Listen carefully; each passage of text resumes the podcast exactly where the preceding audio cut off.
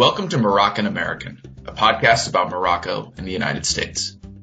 These two countries have maintained a consistent and long-term friendship over centuries, even while their common interests have not always perfectly aligned. What started this relationship and what has sustained it? Diving into the fields of diplomacy, literature, trade, and art, in this podcast we'll dissect different parts of the Moroccan American friendship and try to better understand this fascinating, complex, and close relationship. I'm your host, Graham Cornwell. Thanks for joining us.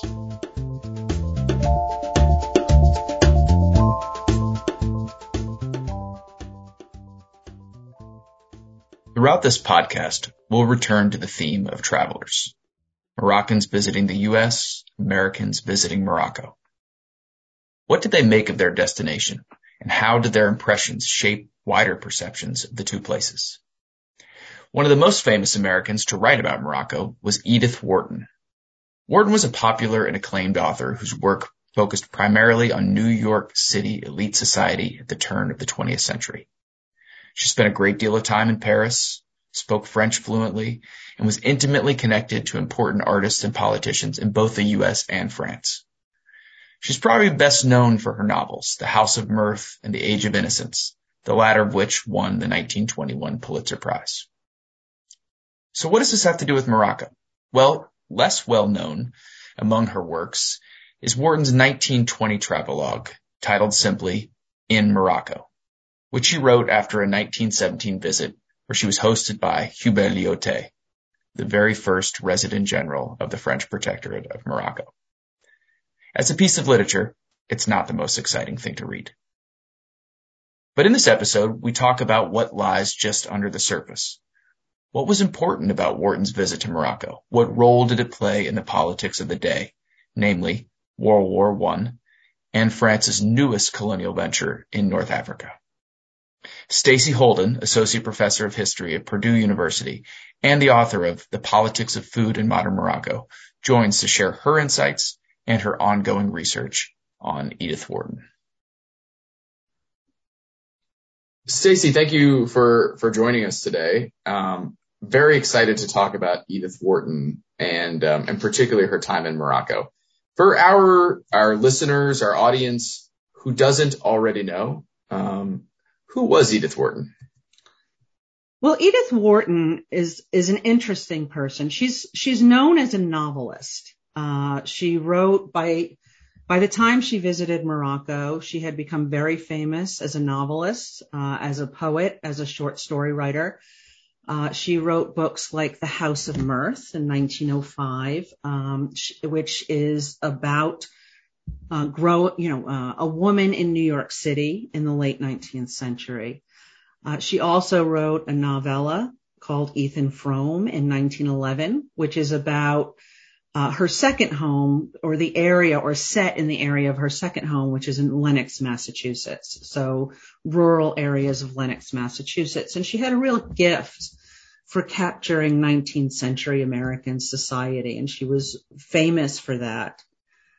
But I think that um, to understand why it's important to look at Edith Wharton as a traveler to Morocco and someone who wrote a travel book about Morocco. Uh, in 1917, she traveled there. In 1920, she published the book. You really have to know more about her than just that she's a novelist.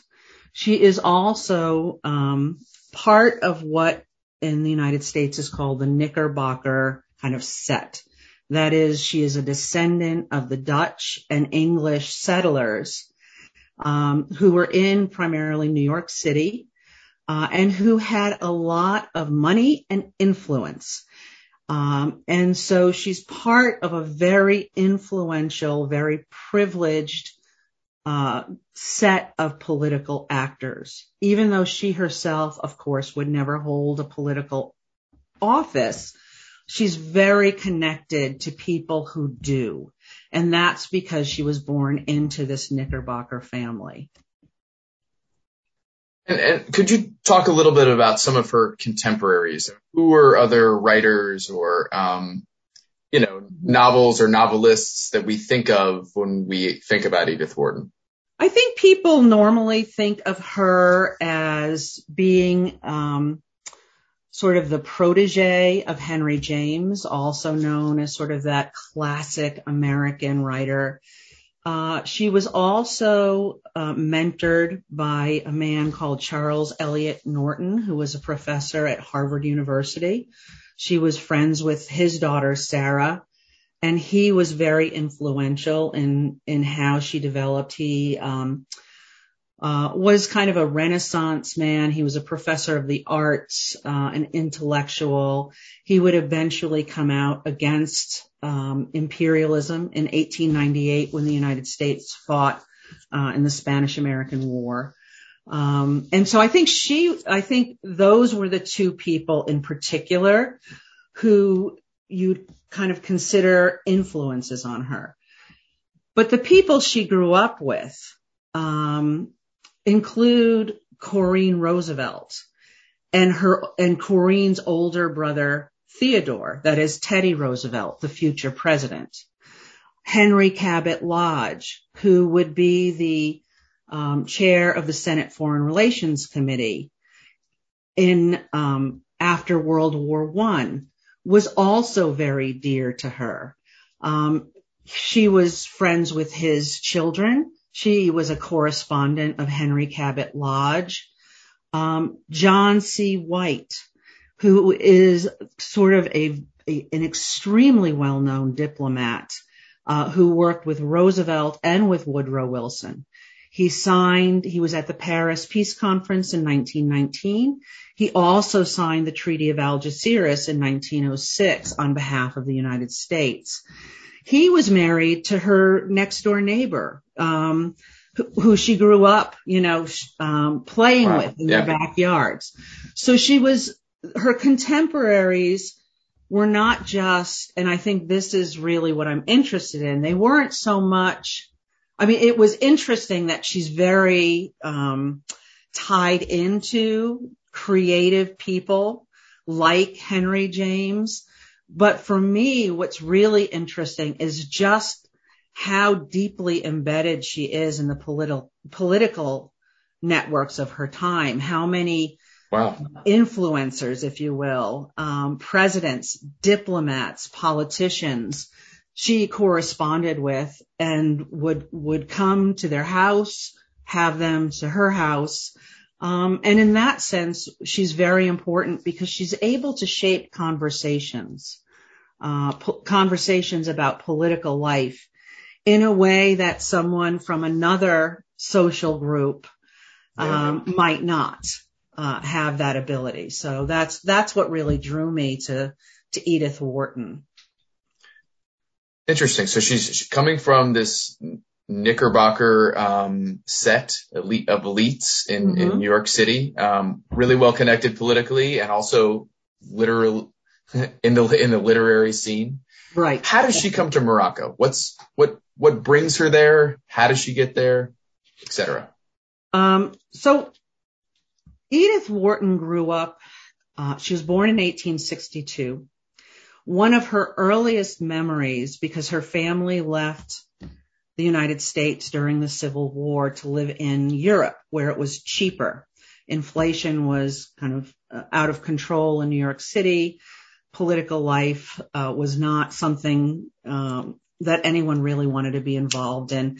And so you find a lot of wealthy people going to Europe where they could live more cheaply and kind of stay out of the morass of the, the Civil War. And one of her, and she was born uh, in 1862 during the Civil War, and her family, her early memories are of Europe, particularly Paris. And she remembers her father, uh, again, one of her earliest memories, being uh, intent on taking the family, including her as like a three or four year old, to the Alhambra. Uh, Washington Irving wrote tales of the Alhambra in the 1830s. He had stayed there and her father wanted to go and retrace his steps. I, sh- I share that um, as um, sort of an understanding about why Morocco, because there was a real fascination among Americans with with the Arab world, with the Middle East, with North Africa, with the Ottomans. And this was something that when she came back to the United States and grew up in the United States, um, would would would be just as strong, if not stronger. Um, and I would say stronger because with the advent of the steamship, you could travel, you could possibly travel to the Middle East, to the, the Holy Land, um, in a very short period of time, seven to 10 days, as opposed to being on a ship, uh, with sails. And so a lot of people began to do that. Theodore Roosevelt and Corinne, her, her friends down the street, uh, would travel to Ottoman Palestine and Ottoman Egypt in the 1870s. Wow. Edith Wharton, yeah, Edith Wharton herself is going to travel um, to Algiers and to Tunis in 1888. Now, by that time, of course, Algeria is under French protection. I, am using scare quotes for those who who can't see, but but but has been colonized right. by France. Um, and Tunis was only a French city for six years when she went there. So imperial endeavors uh, by European countries are, are beginning to uh, increase at the end of the 19th century. And that's an overlay of a non-imperial interest by Americans in this part of the world, that they would travel there, they'd read A Thousand and One Nights, um, other books like Ben Hur, um, was a real bestseller, which is Ben Hur, for those who aren't familiar with 19th century American literature or famous Charlton Heston films, is about um, life in in Palestine during the eight when Jesus was alive, and it was it was a bestseller. That and Mark Twain's Innocents Abroad, which is about the trip Mark Twain took to Jerusalem in 1869 um, are two of maybe the three best-selling novel uh, books rather of the 19th century, and they are both really focused on the Middle East. So there's a real interest in in works that are set in the Middle yeah. East and using steamships to travel to the Middle East. Uh, in New York, where where Wharton lives, on Fifth and I believe 38th uh, Fifth Ave and 38th Street. There was a department store established, Vantine's, AA Vantine's, just to sell basically Ottoman kitsch. Um, it they Good. build build itself as the mecca of fine arts and objects, and they were all from, uh, you know, Turkish rugs and other Middle Eastern um, sort of objects. So there was a real fascination when Edith Wharton grew up that you can see from her father's first venture saying, you know, we're, we got to take the kids to the Alhambra through, um, through the reading material that you would might find in her father's library, the Turkish rugs that appointed her house where she grew up, um, and architecture. There was a Moorish architecture um, you know, a lot of Moorish, so-called, again, I'm using scare quotes, but what's called a Moorish design in which you, you borrow some of the ornament, ornamental, um, curlicues or, or what have you that, that American architects see as, as embodying a, an Eastern uh, aesthetic. And so she talks as a 70 year old, she writes her, her, her, um, autobiography. And she writes like about, you know, a public facility, the, the new reservoir being built in, in, in, in, to resemble sort of the base of a pyramid.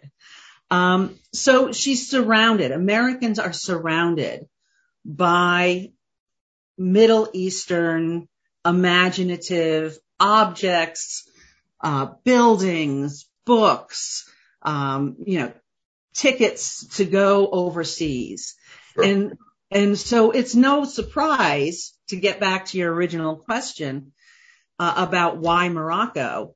No, uh, so she's in France. She's living in France at the time and decides to make the trip to Morocco. Is it, um, it, is this a, like, I, I'm just curious how she sort of organizes, how she plans the trip. Um, well, that's, that's a story in and of itself because of course when World War One comes, she is, she moved to, to Paris permanently in 1907. And she immediately uh, becomes a welcome guest at sort of the last gasp of that era of salons uh, that you have in Paris. Uh, just large um, dinner parties or luncheons um, or gatherings where um, people will sit and talk about politics and the arts and she's a welcome guest in some of the best, in fact, in the best salons. She's a famous writer.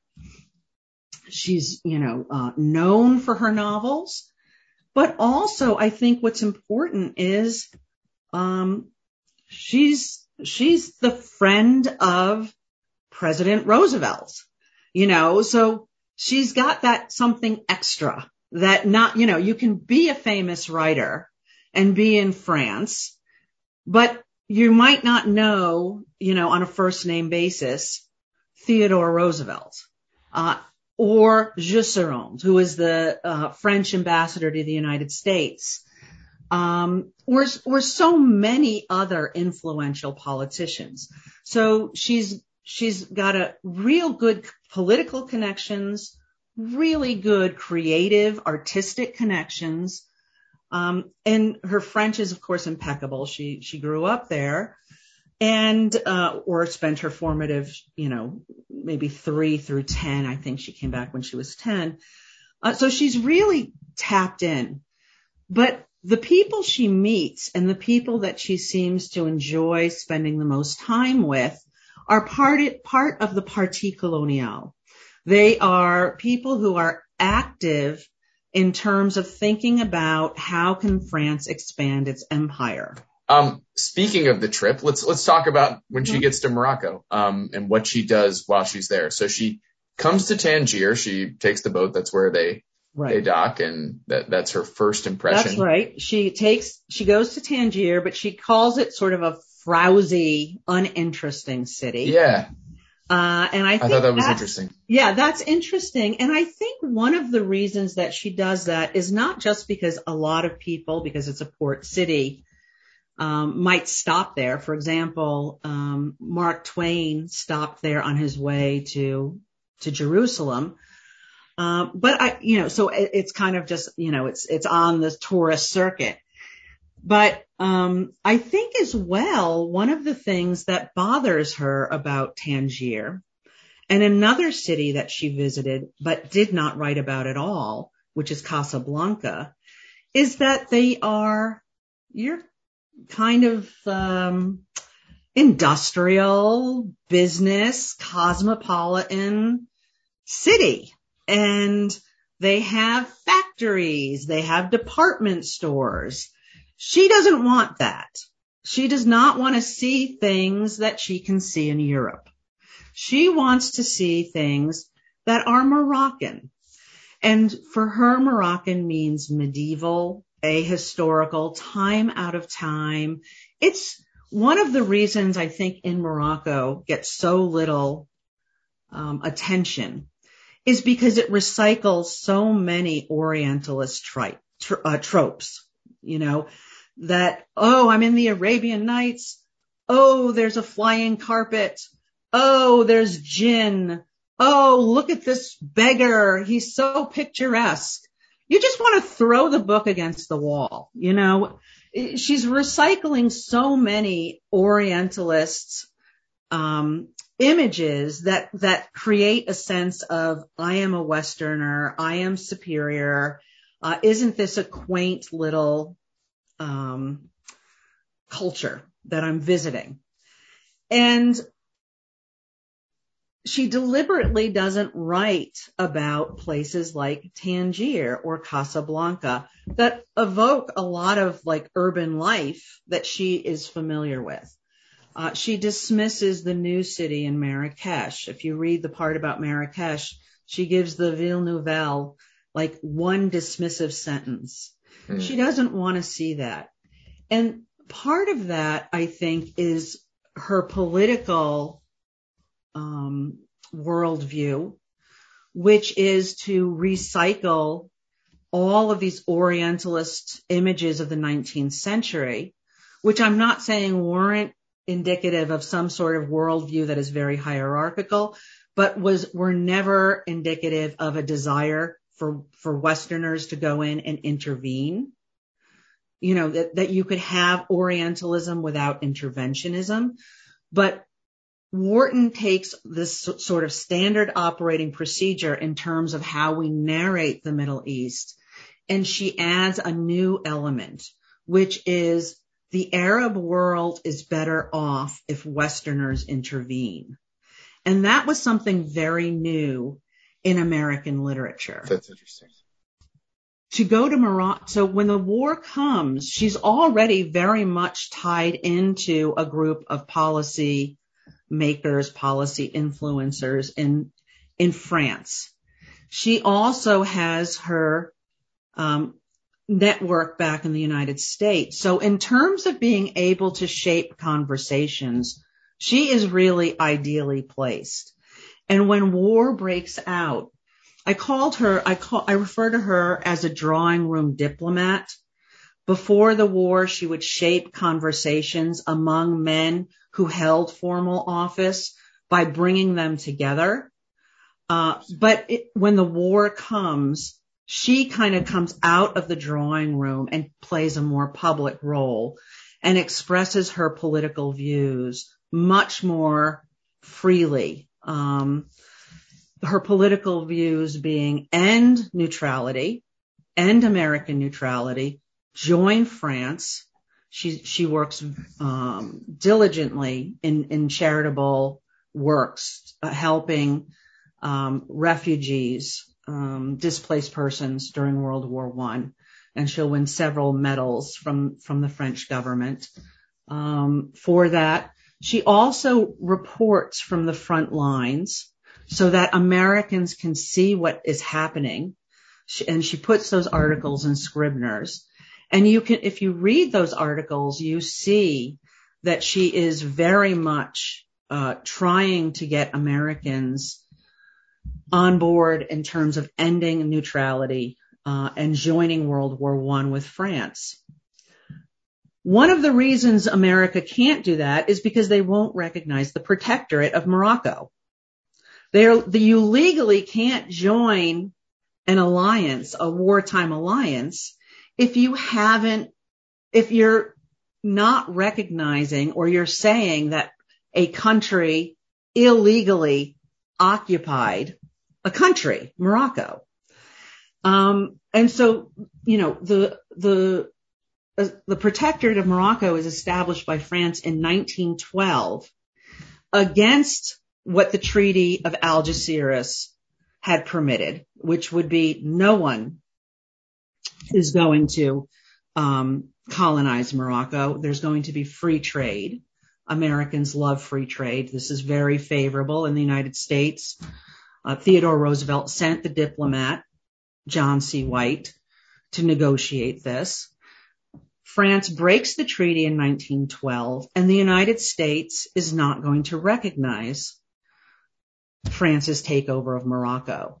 So that's one bit of sort of legal maneuvering that needs to take place before France can join uh, before the United States can join France in the Western Front. And it will start to happen um, in January 1917.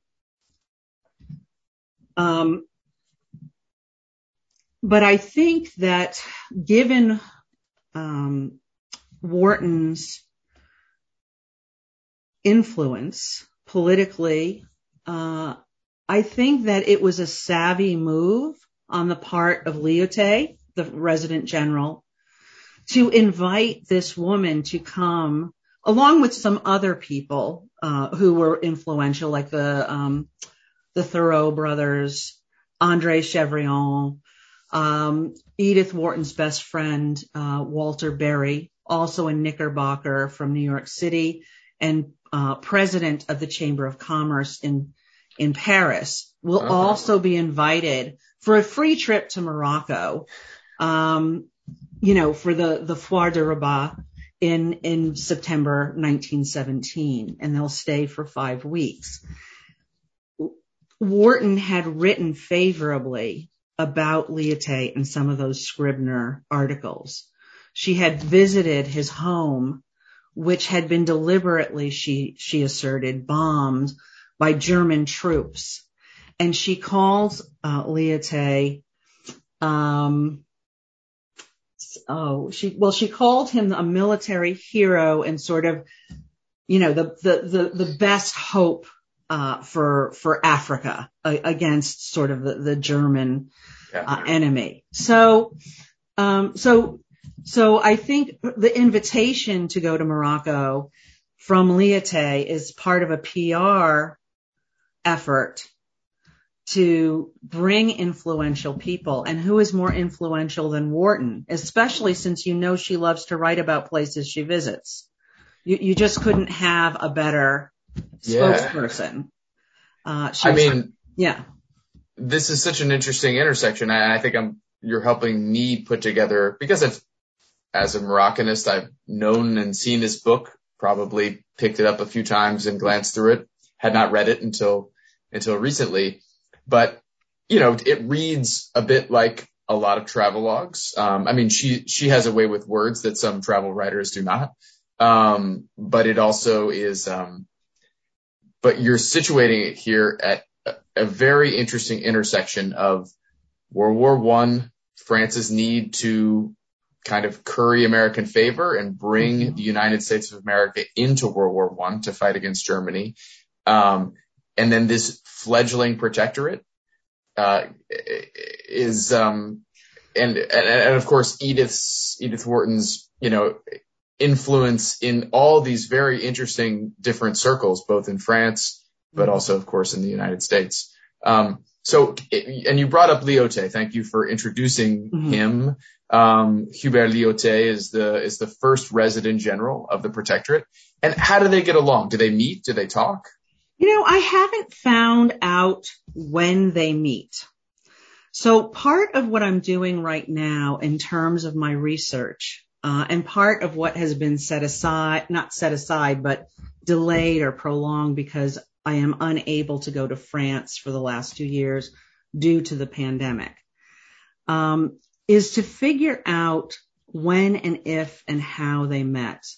Because she writes about him in her articles to Scribners so favorably.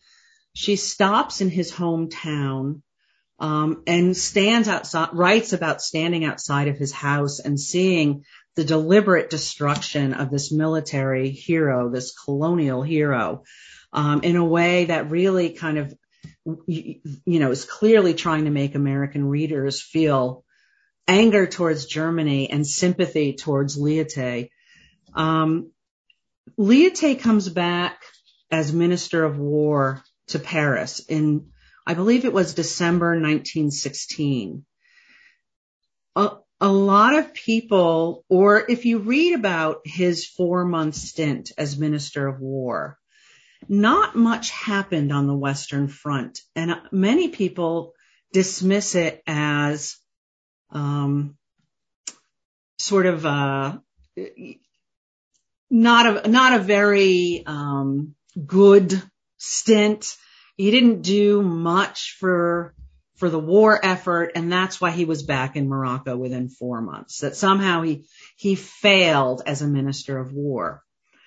And yet in 1916 December 1916 January early January 1917 Secretary of State the American Secretary of State Robert Lansing is writing his counterpart and saying uh, the United States agrees in principle to um, to recognize the French protectorate. And there follows a few months of, well, it's, you know, the, the France has the whole of Morocco and the Spanish are just guests, like the wording, you know, every preposition has to be right.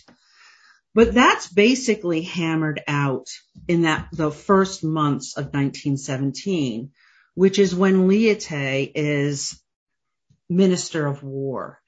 And I have no smoking gun, but that seems awfully coincidental that he would come back and within the three months that he acts as Minister of War, the United States is ready to recognize the protectorate. And then in April, President Woodrow Wilson will declare war on Germany, on the Central Powers, I should say, uh, which allows. American troops to come in some in the summer of 1917 and they will fight in trenches. They will be sent. The first American troops go to the trenches uh, in the Alsace-Lorraine region, about 20 miles from where Lyautey lives or grew up, uh, Crévic.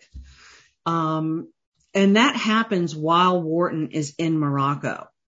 So I can only imagine like the elaborate dinner and the bottles of wine when that news kind of came over the transom. Yeah. That American troops were there. Now again, this is all correlation. I'm not, I can't say causation, but it's an awfully odd correlation.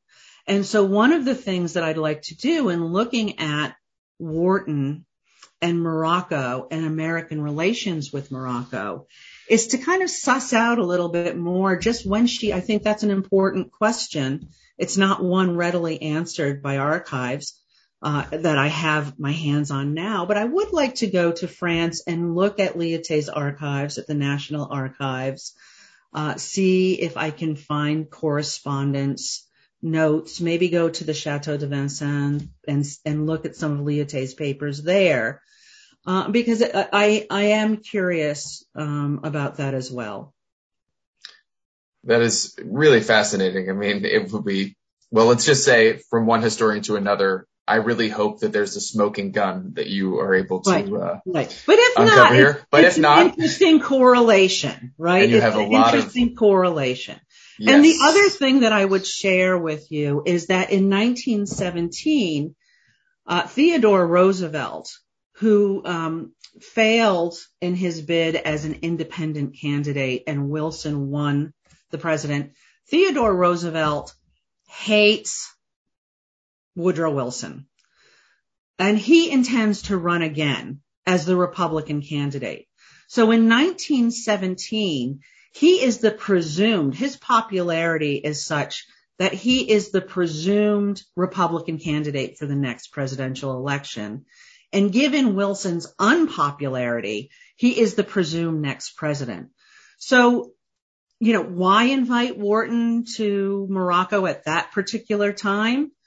Well, her, her lifelong friend looks like he's tapped to be the next president of the United States.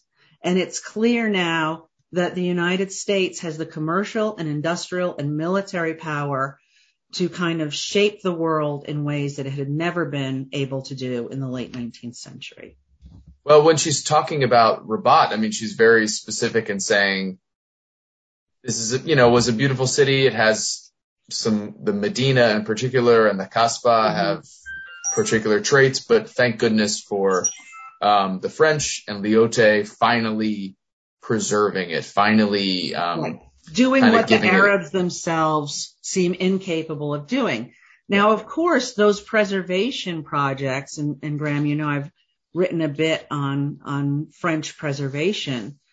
Um, actually, often were premised on a false understanding of what modern Morocco was.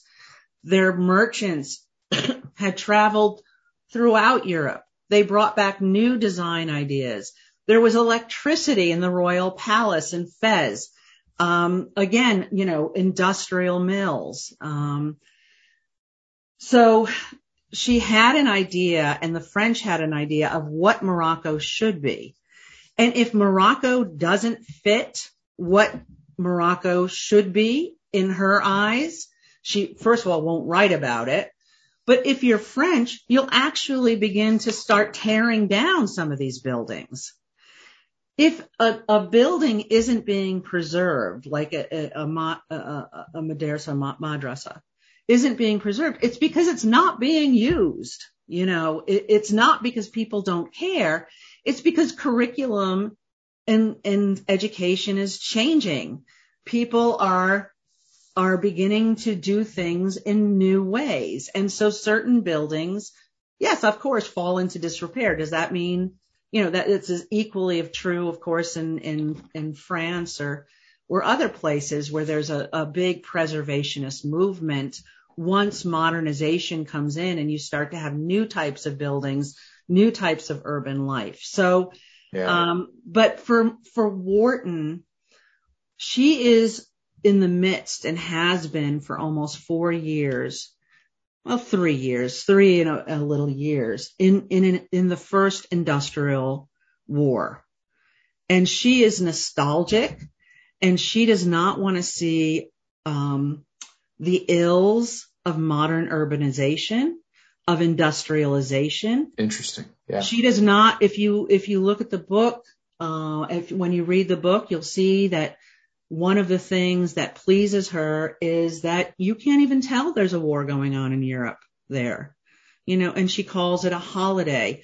So there is a nostalgia there that is not just, oh, um, that goes beyond Orientalism, I, I'll say. That there's a hierarchical understanding of the West and the Arab world. There's also a layer of new sort of interventionism as being the norm, as being the best uh, situation for Arabs who need Western tutelage. This is something you did not see to that extent in Western travel literature before Wharton, even though her book seems like kind of the last gasp of the 19th century, you know, travelogues. I think it's the first kind of breath of this new sort of thinking about interventionism. And then you add to that this nostalgia that she herself has for a world before the war, a world before the ills and dislocation of industrialization and urbanization. And she can find something of that in Morocco. And that's what she's looking for. And that's, I think, what draws her. And that's why she doesn't write a word about Casablanca. She doesn't write a word about any Ville Nouvelle except to dismissively say you can see the kind of etchings of the Ville Nouvelle uh, as I travel to the Medina. She stayed at the bah- uh, Bahia Palace. Am I remembering that? Bahia, uh, the Marrakesh uh, mm. residence. It was the um. Anyway, the the the Bahia Palace. I can't. I, I'm I'm not sure I'm saying that if I'm mixing up uh, letters. Anyway, um, so she's staying in the Medina, and I think that for her, as someone who's who's been suffering through the war for so long, that there's a certain uh, nostalgia for a life that the West can no longer have by by going into these Medinas that the French are preserving. I see. So I, one thing I noticed is that she she's she has a lot of information about the history of Morocco, but she doesn't interact with a lot of people um, in the narrative. I mean, so I'm curious, you know, where for, first where is she getting her information from? You know, she when they arrive in Meknes, she sort of sits. I think it's in the, maybe in the gardens of the the, the French officer or something. Um, mm-hmm in charge of the Meknes region and, and says she listens, quote, she quote, listens to the history of this fascinating city. Um, but who's who's kind of guiding her? Who's teaching yeah. her this stuff and giving her this information? Yeah. It's a lot of the French administrators from the, the Department of Fine Arts and Historic Monuments. Um, I think she meets with Prosper Ricard. Um, she meets with the first um, director um, of historic monuments. I think he travels with her the whole time. Uh, she mentions a few other administrators um, from that department as well as she goes as she goes uh, down. Um, you know, the Lyautey, of course, um, as well. She stays at the residence. She becomes very friendly with um, wife. Um, so everything she's learning about Fran- about Morocco is filtered through the prism of French colonial administrators. Um, and her own preconceived notions about what it means to live in the Arab world. So, for example, she she talks about um, going to um, harems. Again, everyone, I'm using scare quotes. Uh, visiting the women of the house, and um, you know how they don't really kind of talk much. Um, you know, they just seem very passive. They only kind of liven up when a kid comes in. And I, you know, I read that. Not, you, of course, you don't want to read your own experiences into something, but I, you know, I was just like, they wanted nothing to do with this woman. Like Moroccan hospitality is nowhere to be found when she visits the women in a, both a merchant's house and and and you know it, you know there's just um but but for her what she's seeing what what I'm seeing as she describes like people not really engaging her, women not engaging her is, boy, they were really put up to this and she did, they did not, they do not want to entertain this woman. What she sees is, ugh, they're so victimized. They're so beleaguered. Oh right. God, you know. So, um, she, she brings a lot of these preconceived notions about Morocco with her. And then you have the overlay of the French narration of what she's actually seeing since she never talks, it seems, with really anyone who's Moroccan. I think I can think of one person she spoke with who was Moroccan uh, for for the entire book. So hmm. um, it's it's a it's a hard. It's not.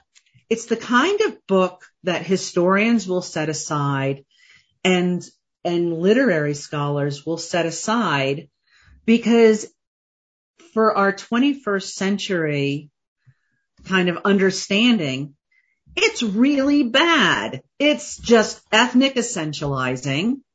Um, you know, it's, it's Orientalist. It's a complete misreading of what's going on.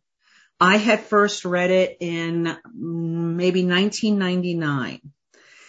Uh, and I was working on my first book, which was about urban labor. And I'm like, let me read what an American has to say maybe she has some anecdote that I can add about what life sure. in a, a market is, the marketplace. And I read it. And again, I wanted to throw it against the wall. I probably did.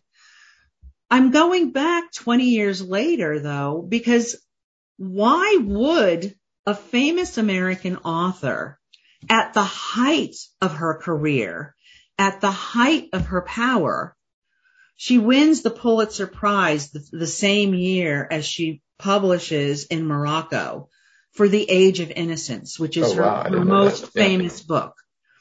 She is at the height of her artistic power. She is tapped in as well politically. And here she is using that power to produce in Morocco, which is a book that is not well thought of, this, you know, in terms of her legacy and is often dismissed. And so I'm going back and I'm just saying, why? Why would Edith Wharton publish this book then? You know, wh- why is that? And for me, what I'm, what, what the book is a catalyst for understanding is how Wharton wanted to play a role in shaping American attitudes towards the Middle East and North Africa. That it was not in the early 20th century set in stone that the United States is going to allow Morocco, the first country that ever acknowledged American independence, a country with a long diplomatic history with the West, a country that has a thousand year monarchy. This is not just some Ottoman province or a Spanish province, like switching hands. This is an independent autonomous country. And it was not clear that the United States wanted or would allow uh, for European colonization there.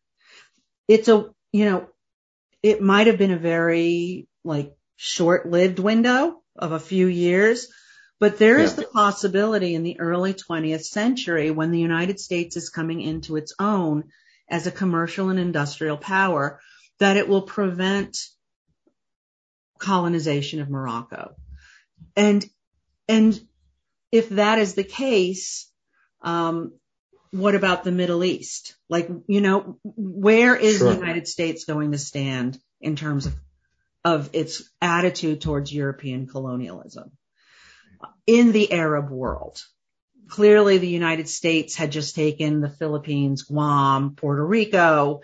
Um, it wasn't necessarily that the government of the United States is against imperialism. Um, it had taken these Spanish colonies as their own in 1898. But Morocco is different. And Morocco um, is an important place in the Mediterranean region. And if it's colonized, then the United States, I mean, we can say, is this yeah. idealistic? It's not idealistic necessarily that the United States wants to help Morocco, but in helping Morocco, the United States can achieve more pragmatic aims in terms of the growth of its commerce and power influence in the world. I, I guess I, to close, I want to ask, what happens to the book? Um, when does it come out? How is it received? Who mm-hmm. reads it? Um, you know, it's a, it's a mm-hmm. work that, again, I've seen on, on a handful of shelves in my various, um, you know, searchings for, yeah. for all things Morocco over the past 10 or so years, but it, one I've never really taken a great interest in. So I'm curious about its sort of immediate, um, publication and reception. Um, first of all, it came out as a series of articles. I can't remember. It wasn't Scribner's, but I can't remember. So it, it was serialized like many of the books of that time before it, it came out in 1920. Um, it's heavily reviewed. Uh, any, any newspaper or magazine, um, of the time is going to review it. But at the time, it's, it's it's reviewed by by anyone who's everyone in terms of the media. Um, it, it, doesn't necessarily stay, but by the 1920s, you start to see movies like The Sheik. You know, you, you start to see that that's that that idea of intervention and Westerners can help organize uh, the Arab world becomes more embraced. But when you see some of these reviews, you'll notice uh, there's one in particular in the Nation um, where the the reviewer Irita Van Doren says this book has everything you want in a travel account about the Arab world. There's camels and donkeys and sand and you know, and let alone she never went to the to to the desert. By the way, she thinks she's in the desert as soon as she leaves Tangier. You know, she talks about the desert all the time. All yeah. the time. Um, but she says, but Rita Van Doren, who reviewed the book, you can see that there's still a lingering sense that the United States should not promote interventionism because she says, and this is great, you know, this is exciting, but she has this colonial viewpoint that ruins everything. So in other words, the Orientalist nature of her descriptions, those are recycled, but that new tendency to use them as a means of promoting Western conquest, Western intervention is very new. And you can still sense that in some of the reviews of the book from that time. Well, Stacy, uh, thank you so much. This, this is great. Honestly, well, fascinating. So for, for letting me talk about this for, for a bit. It's, it's been a wonderful experience for me. Thanks for listening to Moroccan American. This podcast was recorded and produced by Graham Cornwell, that's me, and Amanda Brockler. The podcast intro and outro music is Coast Highway by AA Alto. Moroccan American is part of the Moroccan American Studies Initiative, thanks to the Institute for Middle East Studies at the George Washington University's Elliott School of International Affairs. And finally, a big thank you to the Tangier American Legation, Institute for Moroccan Studies, and the U.S. Embassy at Rabat, whose support makes this project possible. Of course, the words and ideas expressed in this podcast series do not represent either of our sponsors.